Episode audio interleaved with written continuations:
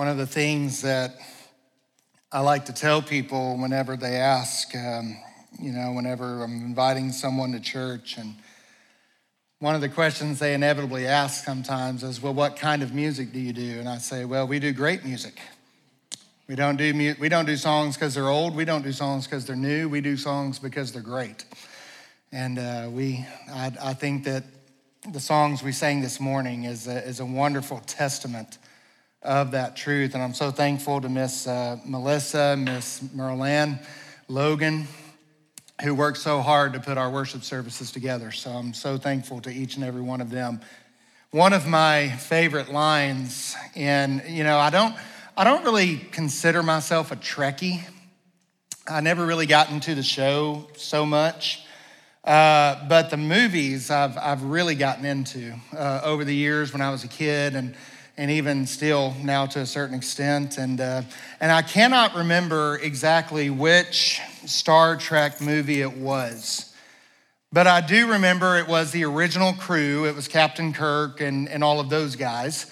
I do remember that they were having a, um, a entourage of Klingons in the enterprise. And it was just one of those moments where it was like Jews and Samaritans eating together. I mean, it was just a, a real awkward dinner. And at one point, um, one point, uh, somehow Shakespeare comes up, Hamlet or something like that. And one of the Klingon officers says, Well, and this is my favorite line of all time well, you've never truly read Shakespeare until you've read it in the original Klingon. and you can just hear the crew of the Enterprise just groan when that is said. And uh, the reason why I say that is because we're turning to the book of Titus this morning, chapter 2. And we see here that Paul had left this young pastor. We say young, he was probably maybe in his 30s or 40s, uh, maybe, not as, maybe not as young as we often think of when we think of young nowadays. But he was, uh, he was a young pastor who was left, one of Paul's proteges. We don't know as much about him as we know about Timothy, but we know that Titus was left on the island of Crete.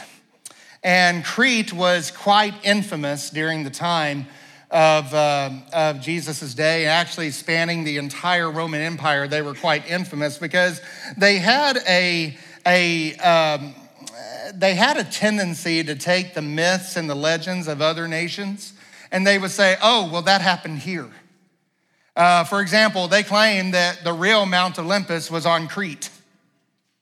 They claim that Zeus, and to this day, there's a tourist attraction where you can go and see Zeus's grave. You can imagine how that went over with the Greeks.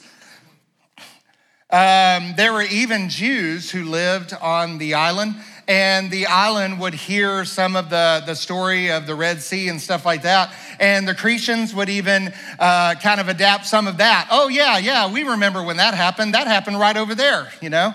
And, and they just had a tendency of kind of incorporating everyone else's uh, legends and myths and even their religious things and stuff like that. And so the Cretians were known as liars.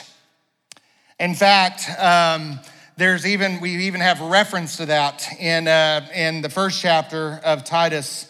It says that um, one of the Cretans, the prophet of their own, says the Cretans are always liars, evil beasts, and lazy gluttons. And then Paul says in verse 13, this testimony is true. I love that pastoral spirit there. So, uh, they, uh, that's, that's what these people were known for. They were known for taking kind of the, the, the legends of other cultures and just incorporating it into their own and making it theirs. I think we as Christians can relate, can't we? I mean, look what the culture has done to a lot of our holy days.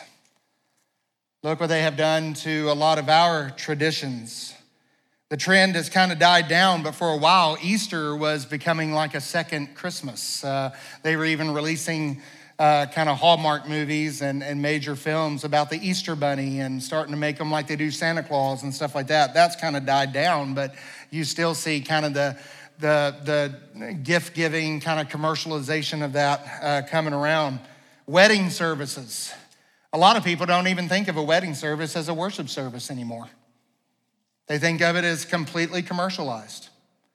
But I don't think that uh, anyone, anyone, anywhere, that can this be more apparent than the holiday, or shall we say, the holy day of Christmas?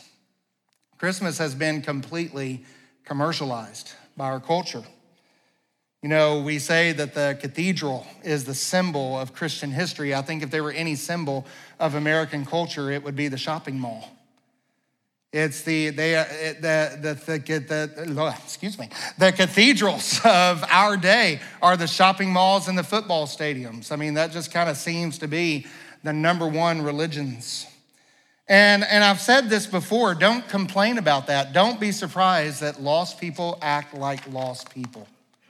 Don't be surprised that they are looking for something with meaning. They are looking for something that is memorable, that is important, and that they will latch on to stuff like this and they will kind of add their own little meanings to that. Don't be surprised by that. Don't complain about it. Use it as an opportunity to have good gospel conversations with them. Don't, don't, get, don't make the mission field your battlefield. Don't do that. It is our mission field. But it does kind of bring about the question because so much of this culturalization has can come into the church if we're not careful. And so so the question is what should Christians take from the holy day of Christmas? And I think there's no better summary of it than in Titus chapter 2. And that's where we're going to be this morning. If you want to follow along in the, in the Bible in the pew in front of you, you can find that on page 1184. Titus chapter 2 or 1184 in the Bible in the pew in front of you. And I think we will find no better explanation of what we are to take from the Christmas holiday than this. Beginning in verse 11, Paul tells Titus, For the grace of God has appeared now, that's Christmas right there, isn't it? That's the Christmas holiday right there. The grace of God has appeared in the person and in the work of Jesus Christ. And he is bringing salvation for all people. All people are invited to come and taste of the salvation that has come. But that grace doesn't remain in a manger. It does not remain in the lower part of a house or a cave or wherever it was that Mary was. I, I highly doubt it was a cave. But wherever she was laying the baby Jesus, he did not remain there. And neither does the grace of God. It continues on in verse, in verse 12. What does the grace of God do? In this salvation that it brought, what does it do? It trains us to renounce ungodliness and worldly passions and to live self controlled, upright, and godly lives in this present age, waiting for the blessed hope, the appearing, there's that word again, of the glory of our great God and Savior, Jesus Christ, who gave himself for us to redeem us from all lawlessness and to purify for himself a people for his own possession who are zealous for good works. Paul says that the grace of God has appeared, bringing salvation for all people. All people, every person without distinction and without exception are invited to come and taste of the salvation that the grace of God has brought. It does not matter whether you are a king, it does not matter whether you are a slave. It does not matter if you are black, white,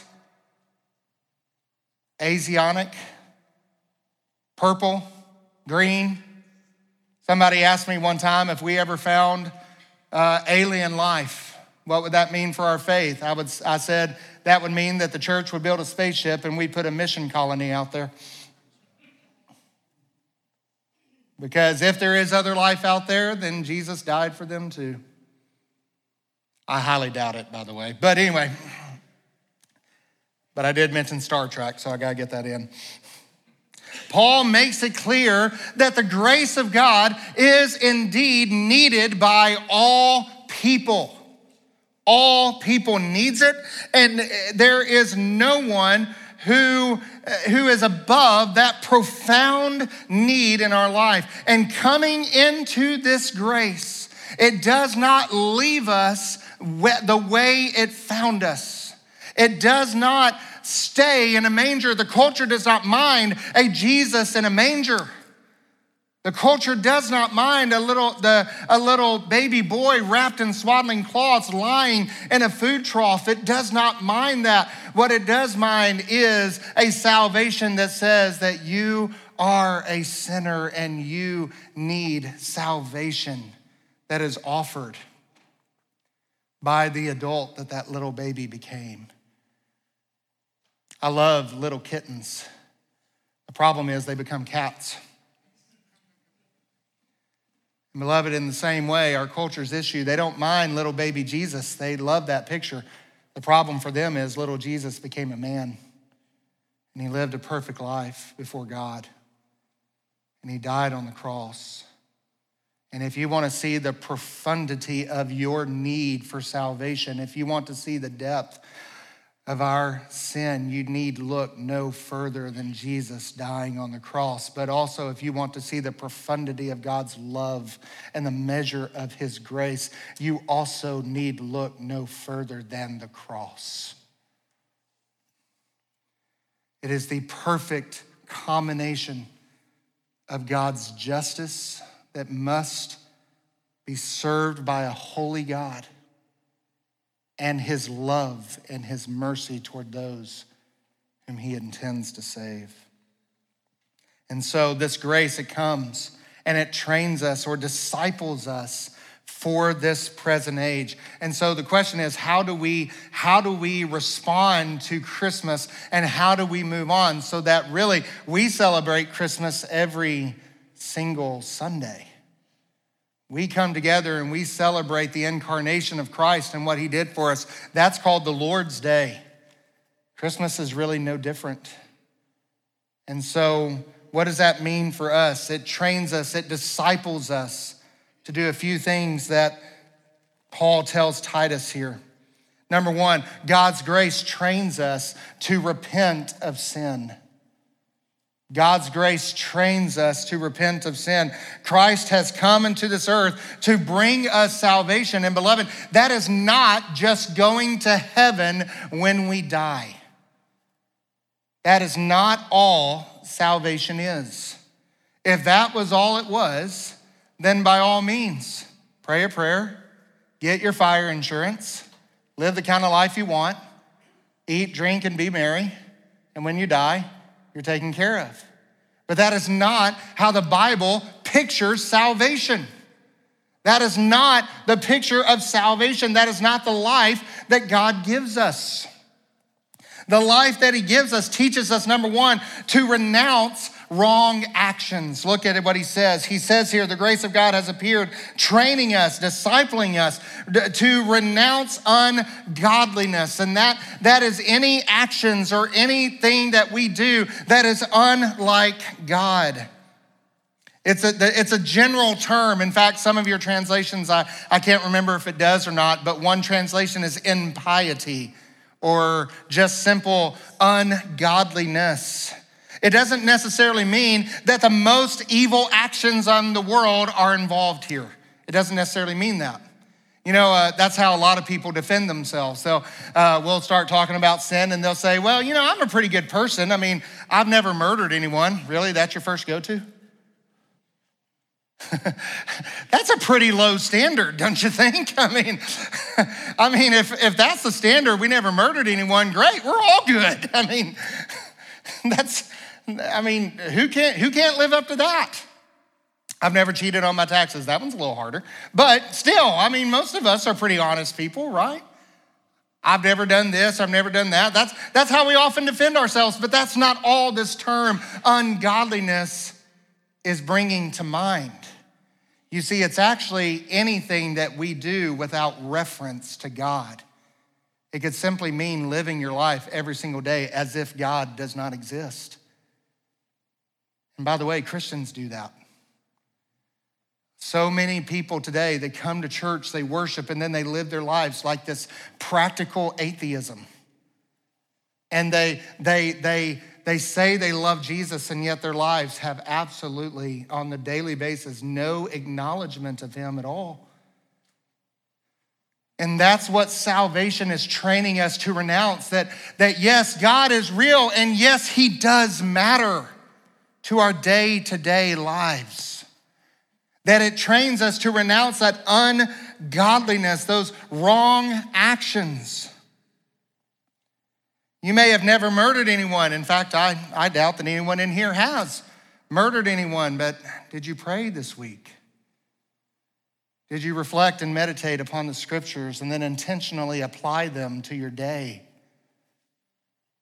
Did you thank the Lord? It, cha- it teaches us to renounce ungodliness, but also to renounce wrong desires. He goes on and says that uh, the renouncing of ungodliness and worldly passions. These are the driving seat of everything we do. Why do we sin? It's to get what we want. Or we sin because we don't get what we want. But either way, our desires, our heart is what is driving those actions. We do what we do because we want what we want. And salvation trains us not only to renounce the wrong actions, but it actually takes us back to the source, back to the heart, to renounce those worldly desires as well. And most of the English translations use the word passions to indicate how strong these desires can be. It can feel as though you really do have no control over them. It can feel like that. It can feel as though I have no choice but to act this way. It can seem as though uh, the things that we want or don't want can be very intense, but God's saving grace teaches us, trains us, entices us to know better. Look at Romans chapter 6, verses 11 through 12. Paul says here that you should also, let me, read it from back here. I've got some lights in my face. So you should also consider yourselves dead to sin and alive to God in Christ Jesus. He goes on, let not sin therefore reign in your mortal bodies to obey its passions. There's that word again. Skipping to verse 14, for sin will have no dominion over you since you are not under law, but under grace. Beloved, reflecting on Christ's life in the world and the beauty of his godly life causes us to desire to live a life that is like his, that is free from sin. And when we say that I have no control over this, what we are saying is that this thing, whatever it is, this thing that I want, is more powerful than God's grace. But God says, where sin abounds, grace abounds all the more. We do have a choice. We do have the ability. So this year, let's make a new commitment to admire Christ through his word, through worship, through prayer. It has a transforming effect. And the more we desire him, the more our sinful desires will be replaced with the greater desire that we have for Christ. We talked about that last week that the only way to get rid of a, of a desire, the only way to fix unholy and uncontrolled desires is to replace it with a greater desire. The only way to repair and resolve unjust love is to replace it with a greater love. You won't leave something for nothing. And so you've got to replace it with a greater love that will satisfy you to the very bottom. And so God's grace trains us to repent of sin, but it also trains us to reflect his character. Look at the rest of verse 12. He's training us, number one, to renounce. But then, as you go on, it says, but also to live self controlled, upright, and godly lives in the present age. Again, salvation is not just heaven when you die, but it is changing us for this present age. It is changing us for now. And this is really kind of the reverse of what we just saw. Paul started with renouncing ungodly actions and then the desires that, that drive them. And now he's going to begin going back upward. He says that grace, first of all, changes us inwardly. It changes us, it trains us to live self controlled lives. This is an interesting word that is actually used a lot in the book of Titus and in the pastoral epistles, 1st and 2nd Timothy, along with Titus, all written to pastors. In other words, it is, it is living in light of what we know to be true. We are not governed by by passions that, that kind of send us away one direction or the other, and we simply have no control over it. Self control says that we live by what we know, not necessarily by what we feel. It is self controlled. We gain victory over sin because we know we are able to in Christ. We are free in Christ. We are not slaves to our feelings or desires anymore, but we are free to live in a way that pleases Him, regardless of what we feel.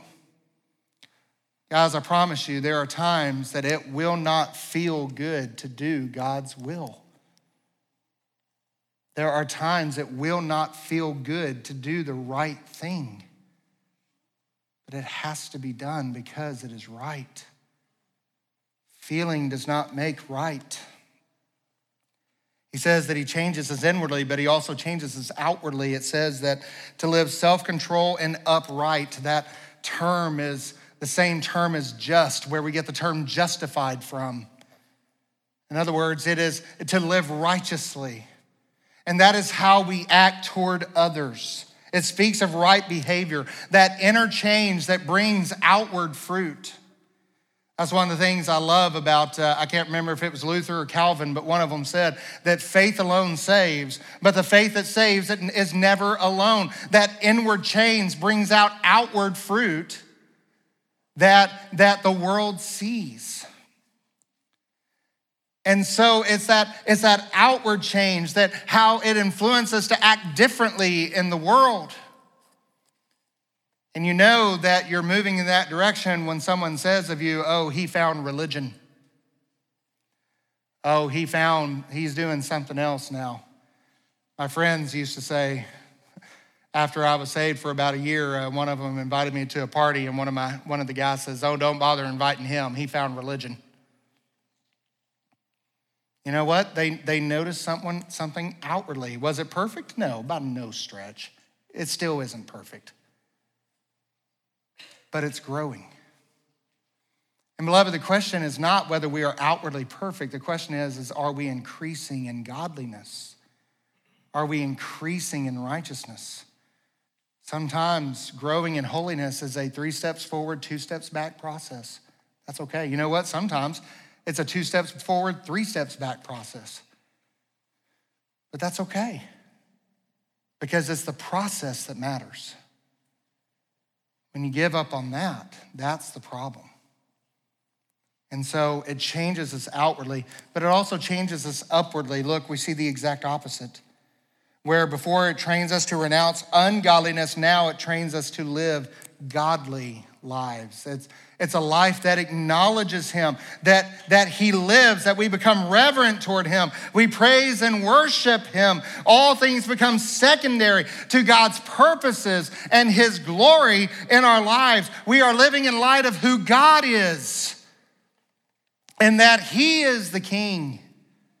And to the best of our abilities, by the grace that is given and empowers us, we are living in a way that pleases Him and acknowledges Him in everything that we do. It's living in light that God is with us. That's the whole theme of Christmas, right? Is that God is with us. She shall bear a child, and his name is Emmanuel, God with us. And so it trains us to live in such a way that we acknowledge the presence of God's of, of God's Son in our lives, that He is with us. Lo, I am with you always, even until the end of the age. Our church is involved in the study of Matthew, have been for a couple years now. And that's one of the biggest themes in three, three major sections, three strategic locations. We see the theme of citizen kingship, excuse me, kingdom citizenship is that we live because Christ is with us. At the beginning, he says it at the middle, where three or where two or three are gathered, there I am with you. And then at the very end, lo, I am with you always, even to the end of the age. That's, that's what kingdom citizenship is, is that we live with Christ, his presence in our lives. And that's what we've been studying in Matthew, and that's what we see here once again, that he changes us to live godly. And why is this so important? Let me invite you to turn to Psalm 115 for a moment. Psalm 115. You all know I, I use the Psalms in my daily prayers. I, uh, I kind of start with the day of the month and I kind of add 30, and you know my math skills. So on the 23rd, I ended up reading 115.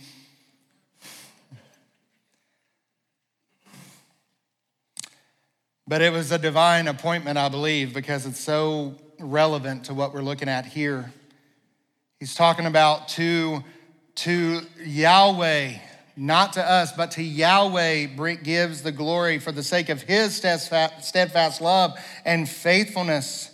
And he starts to talk about the idols of the age in verse 4. He says, Their idols are silver and gold, the work of human hands. They have mouths but do not speak, eyes but do not see, ears but do not hear, noses but do not smell. They have hands but do not feel, feet but they do not walk, and they do not make a sound in their throat. And what's the point of that? Verse 8 is the key. Look what he says Those who make them, those idols, become like them. And so do all who trust in him. Beloved, here's the point we become like what we worship. We become like what we worship. That's on the negative side. Let's look at the positive side. In 2 Corinthians chapter 3.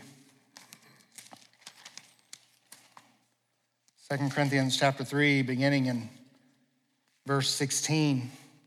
Paul says, But when one turns to the Lord, the veil is removed. And now the Lord is the Spirit, and where the Spirit of the Lord is, there is freedom. Freedom to do what? Verse 18.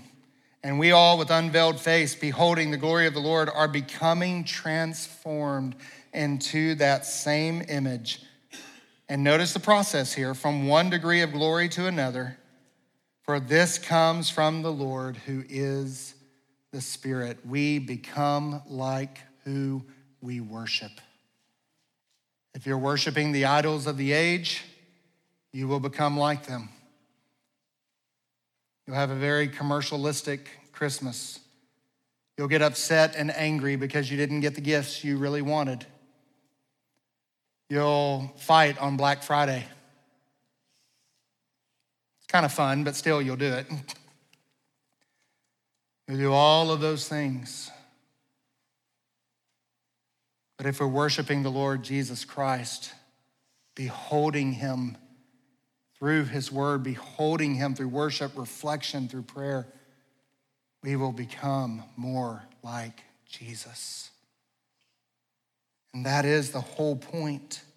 His salvation is in the process of transforming us all into his image. And that's why he came, because we cannot do that by ourselves. All we, like sheep, have gone astray. Each one of us to our own way. We don't all sin the same ways, but we all know the struggle of sin far too well.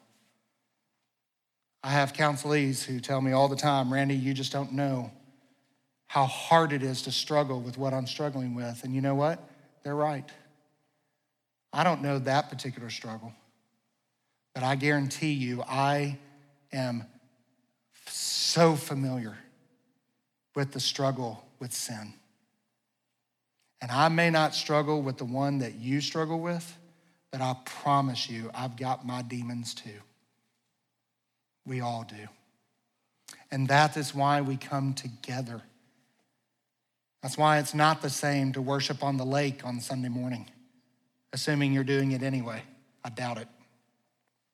That's why it's not the same to stay at home on Sunday morning and watch church on a computer screen or on a phone screen. You know, you know, phone screens make terrible pastoral counselors. I'm just going to throw that out there. You talk to them and talk to them, and they just sit there. They don't do anything. It's weird. Nothing can take the place of the body coming together. Old fashioned, yeah, but God designed it that way for a reason. And so we must have that. It trains us to repent, it trains us to reflect, and finally, God's grace will reunite us with Christ. At the very end, he says that verses 13 and 14, he says, waiting for our blessed hope, the appearing of the glory of our great God and Savior, Jesus Christ. Where I, I want you to understand that this text is bookended by that word appearance. In fact, if you mark in your Bibles, you might underline those two words because you and I, right now, we are living in the in between. We are living in the time from the time that Christ came the first time, which is what we're celebrating today. But Christ is coming a second time, and when he comes in the second time, it won't be on a manger, it will be on a white horse of conquering glory, in which he will establish his kingdom on earth forever and ever. Amen. And right now, you and I are in between those two great appearings. And right now, we live on a fallen world, but we are saved. Right now, we are forgiven of our sins, and yet we are still growing in righteousness. One of the ways that theologians say this is that it is the already not yet tension, and that we are already saved, we are already justified, but we're not experiencing the fullness of those blessings yet. Christ is king. He is reigning uh, over the earth, but we're not seeing necessarily the evidence of that yet. Christ's kingdom is inaugurated, it has begun, but it is not consummated, it is not completed yet, but it will be one day. And we're living in the in between. We are the church in the wilderness, we are not the church in the promised land. We are the church militant. We are not the church triumphant. And so, because of that, in verse 13, we are eagerly waiting for his personal coming. Notice how Paul words this. I can never preach this text without mentioning this. Because he says, the appearing of the glory of our great God and Savior.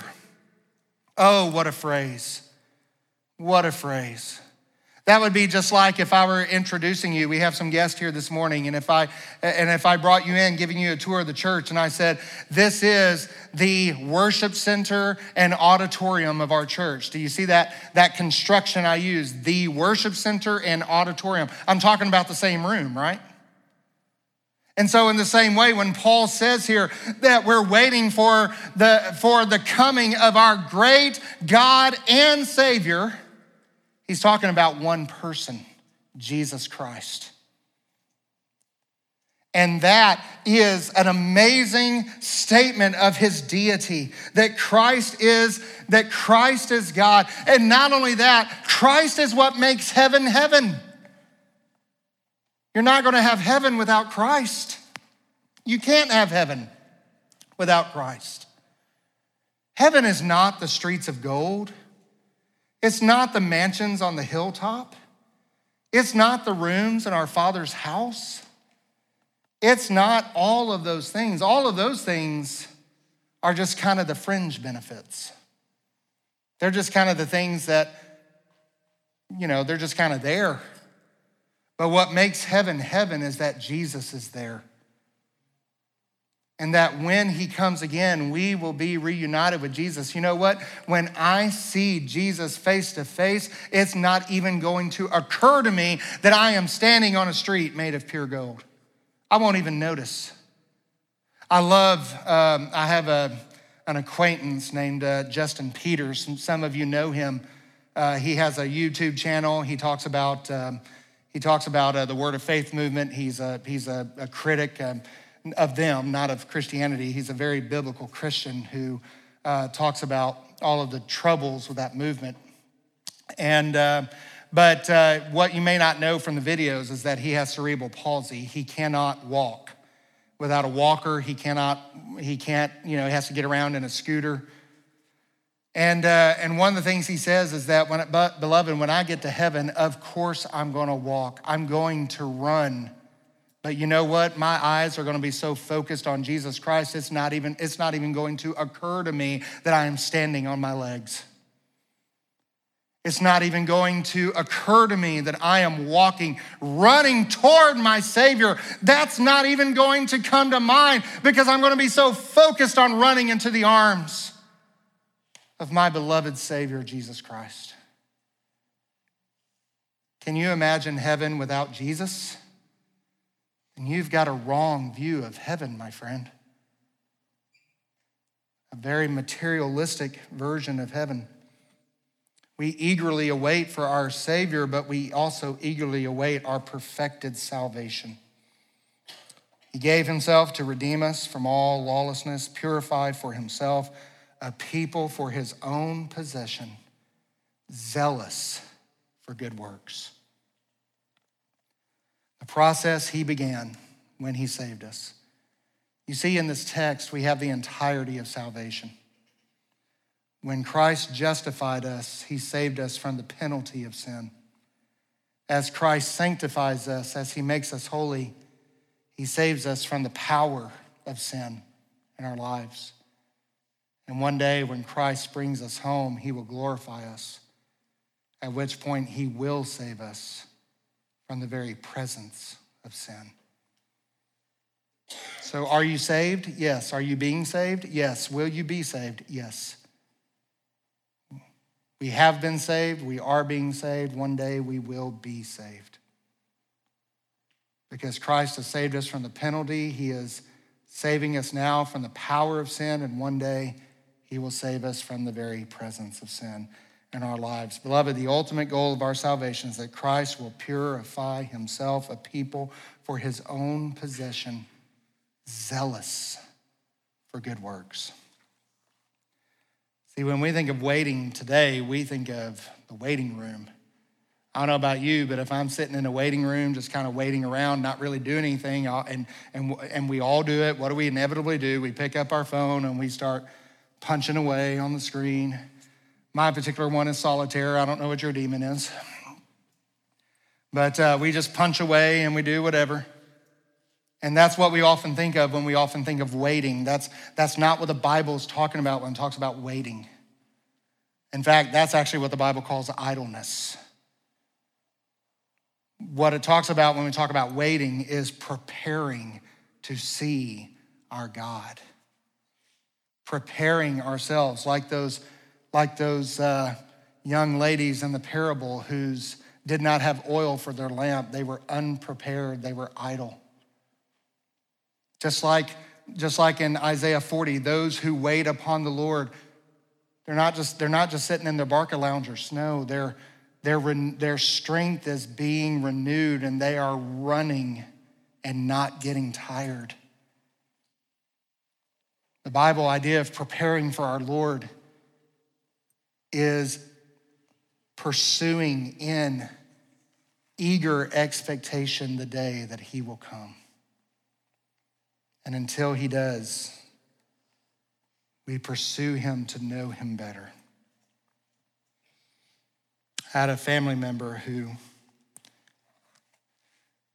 he was on his last um, uh, in his last days, obviously.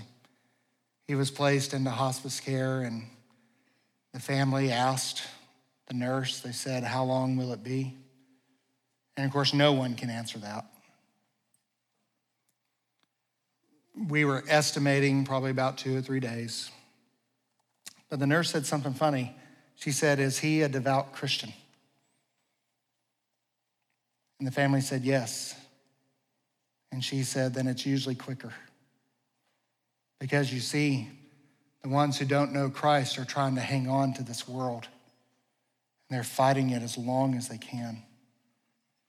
But for the ones, and this is her exact words, but for the ones who know Christ, they're going home to see an old friend. And that was just so powerful to hear. And he was there for a couple weeks and then he passed away.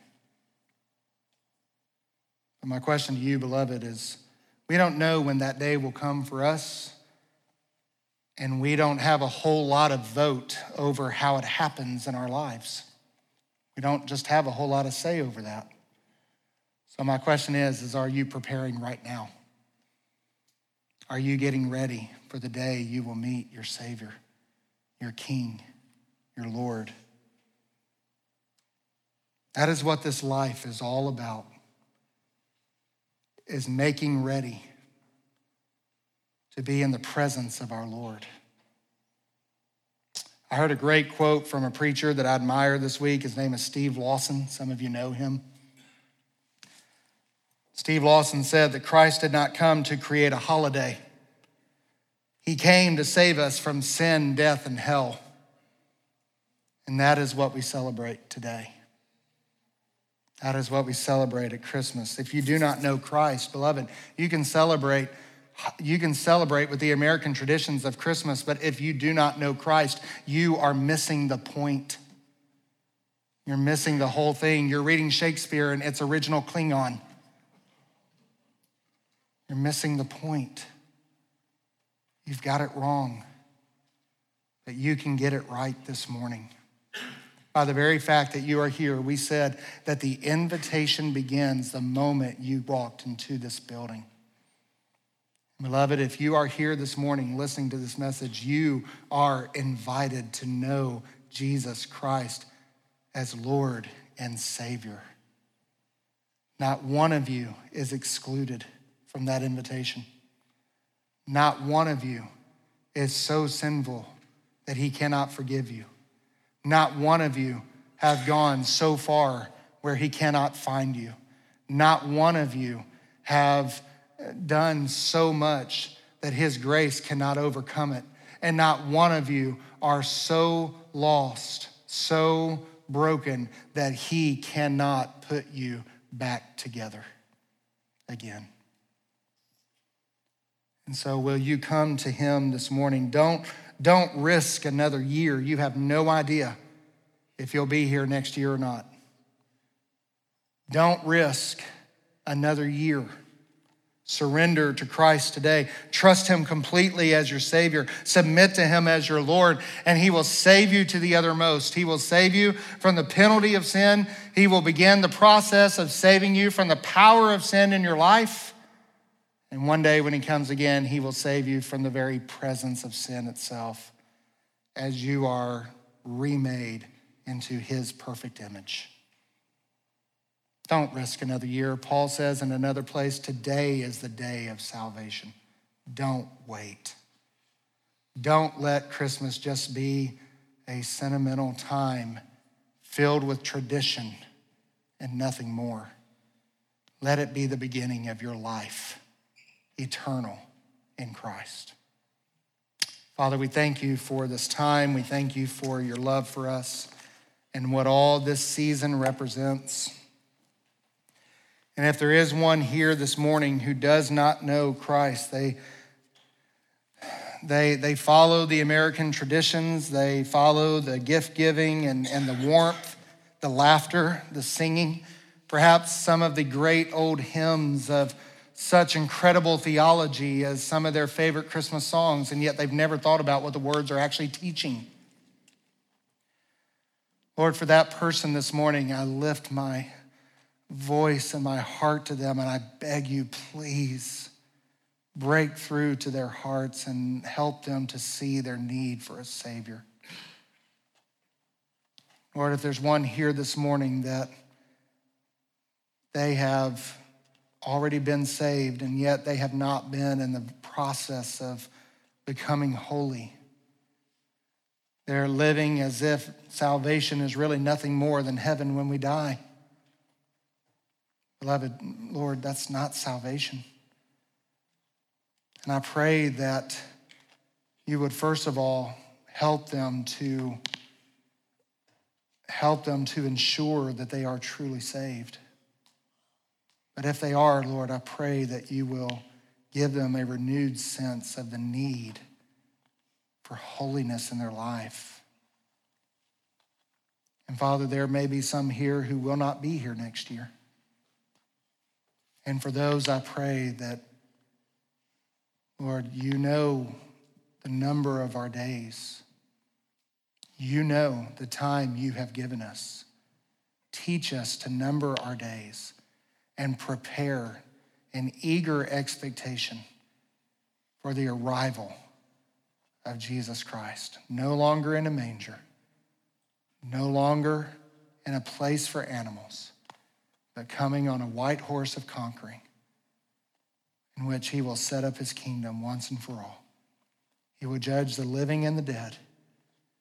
And for those who know Christ by grace alone, through faith alone, Lord, they will enter into his kingdom forever. For the ones who cannot say that, may they come today and receive the greatest gift of all, the only gift that matters this season, the only gift that offers eternal satisfaction, the gift of the grace of our Lord Jesus Christ, in whose name we pray. Amen. Let's stand together. We're going to sing just a quick verse of hymn. I'm just going to invite you to bow your heads for a moment, reflect on what's been said, and just reflect on where you are in your heart and in your life. Have you missed the point of this year? Have you missed the point of this season? Maybe you're excited for it for all the wrong reasons. I invite you today to set yourself apart. Give yourself to Christ and become His alone as our musicians play.